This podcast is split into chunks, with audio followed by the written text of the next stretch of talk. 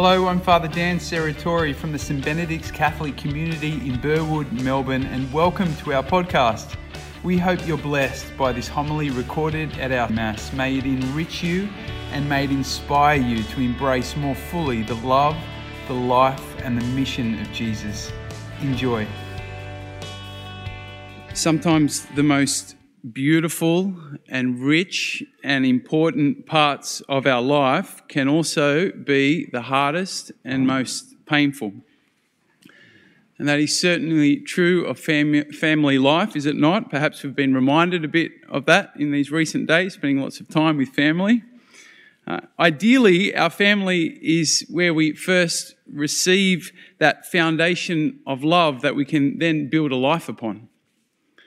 Family is who we share our most significant moments and memories with.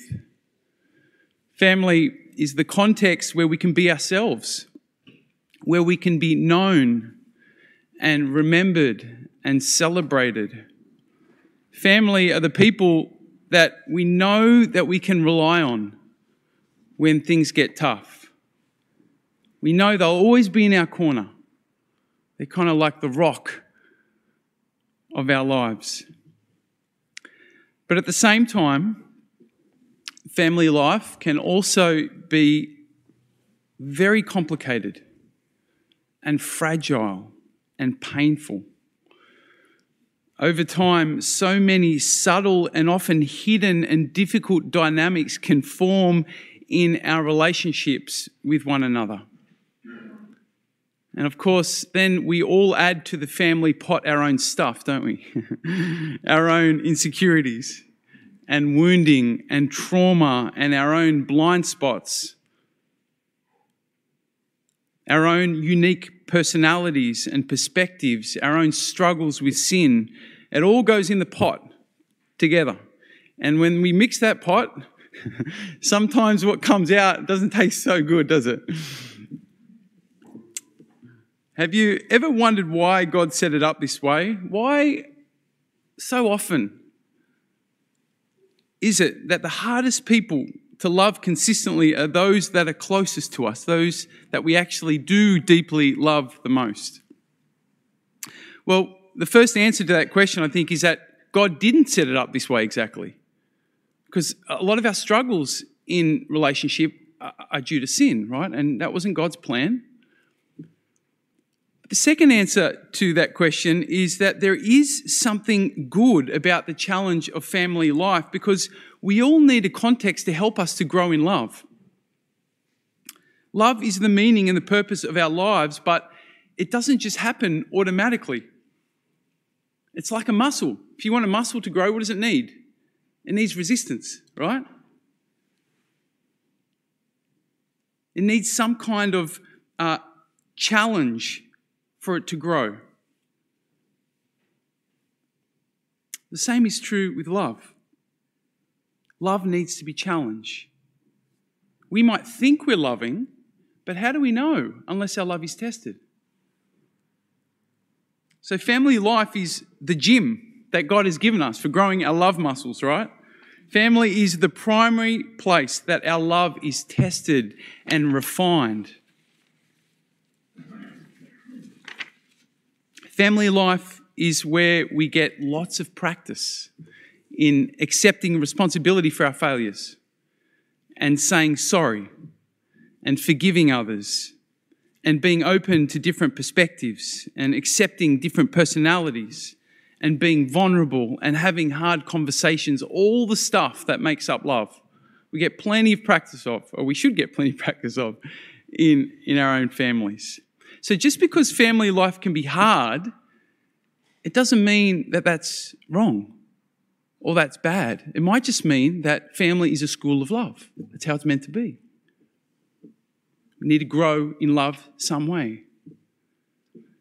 Now, because Joseph, Mary, and Jesus lived as a family unit, we can be confident that this is God's design for us, right? The Son of God was born into a family.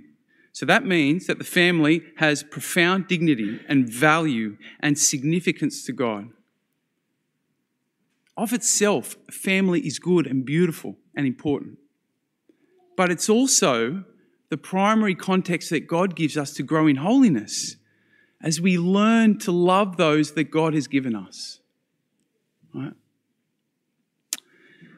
Now, there is so much we could talk about uh, when it comes to growing our love muscles, right? Uh, to living family life well, and many of you could teach on this much better than me, right? uh, but today I just wanted to, to briefly reflect on three principles.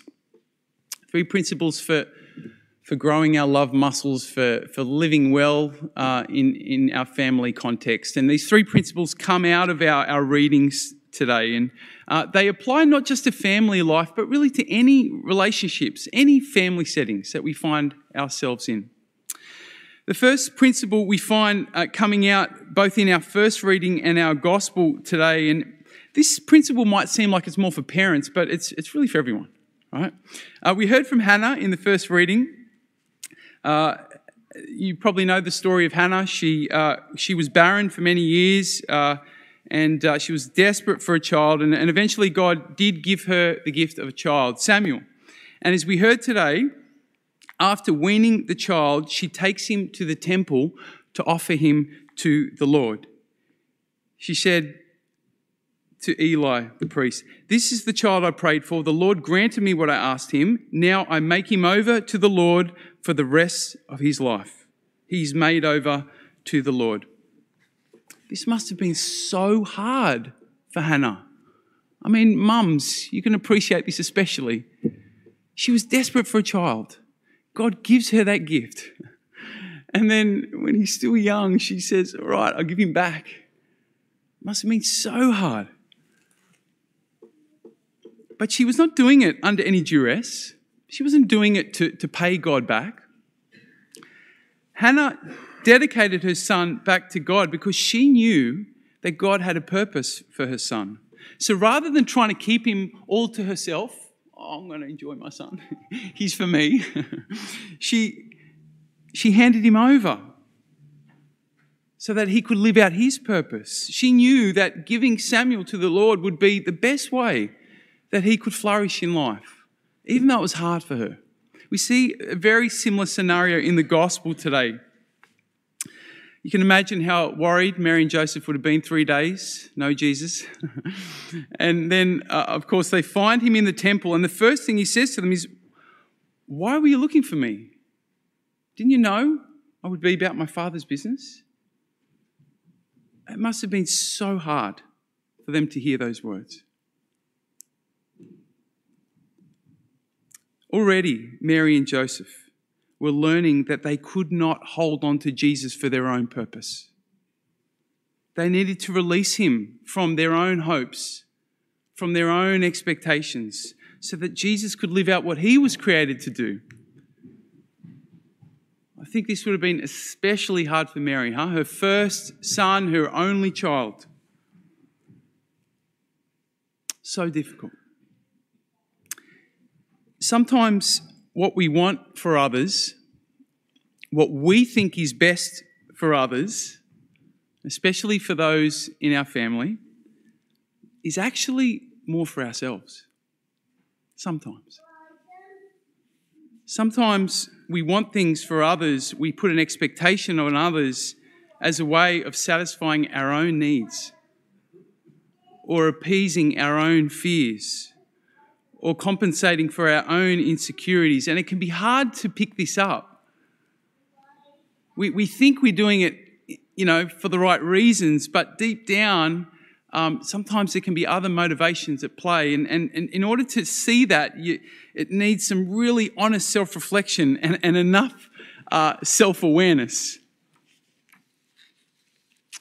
The general principle that Hannah and Mary witness to us here today is the importance of releasing others from our own expectations, from our own demands on them. Doing what we can to help others in our family to identify what it is that they are created to do and supporting them in that, even when it might be different to what we want for them or what we expect or what might be best for us. See, love is not possessive. It doesn't put expectations on others to play a role for us or to meet our needs. So that's the first principle. Sorry, that was a bit hard hitting, wasn't it? second principle is this uh, compassion.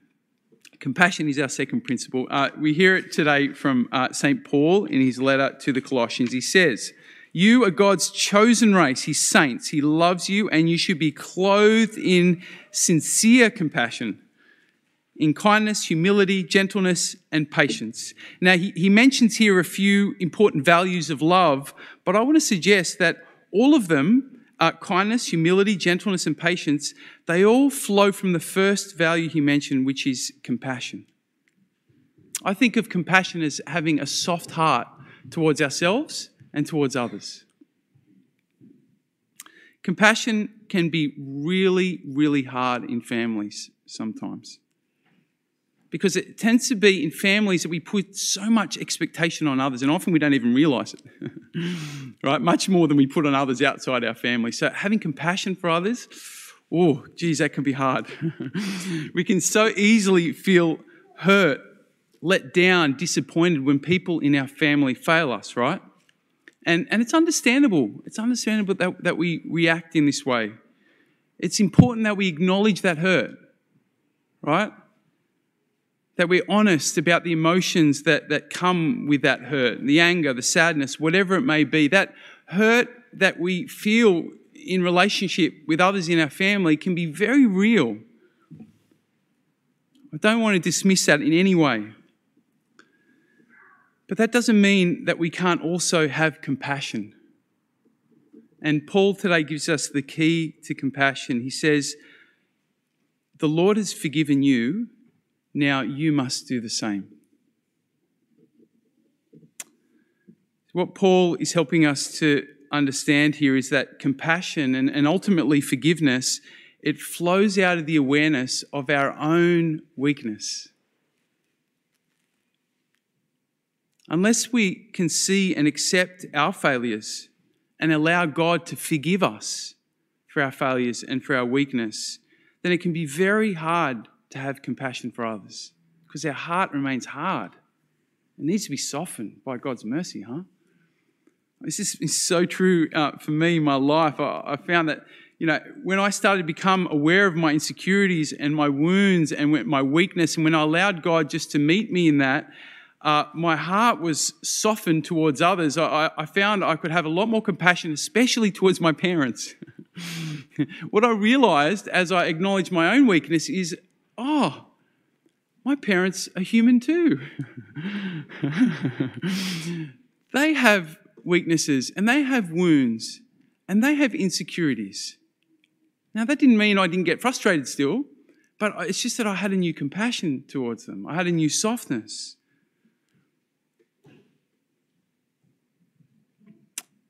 The third principle we pick up in today's psalm, I'm just going to very briefly mention this one.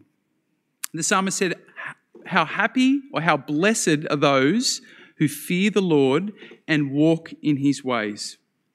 What the psalmist is basically saying is that when we put God first, the love and the blessing and the happiness will naturally flow into our lives.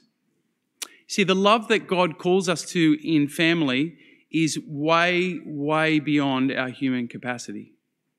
Way beyond. But as we seek God first in our lives, as the psalmist is imploring us to do here, then God will give us the capacity to love like Him. It comes from God, right? As we draw close to the Lord, God awakens in us a desire to love. And He teaches us what that looks like.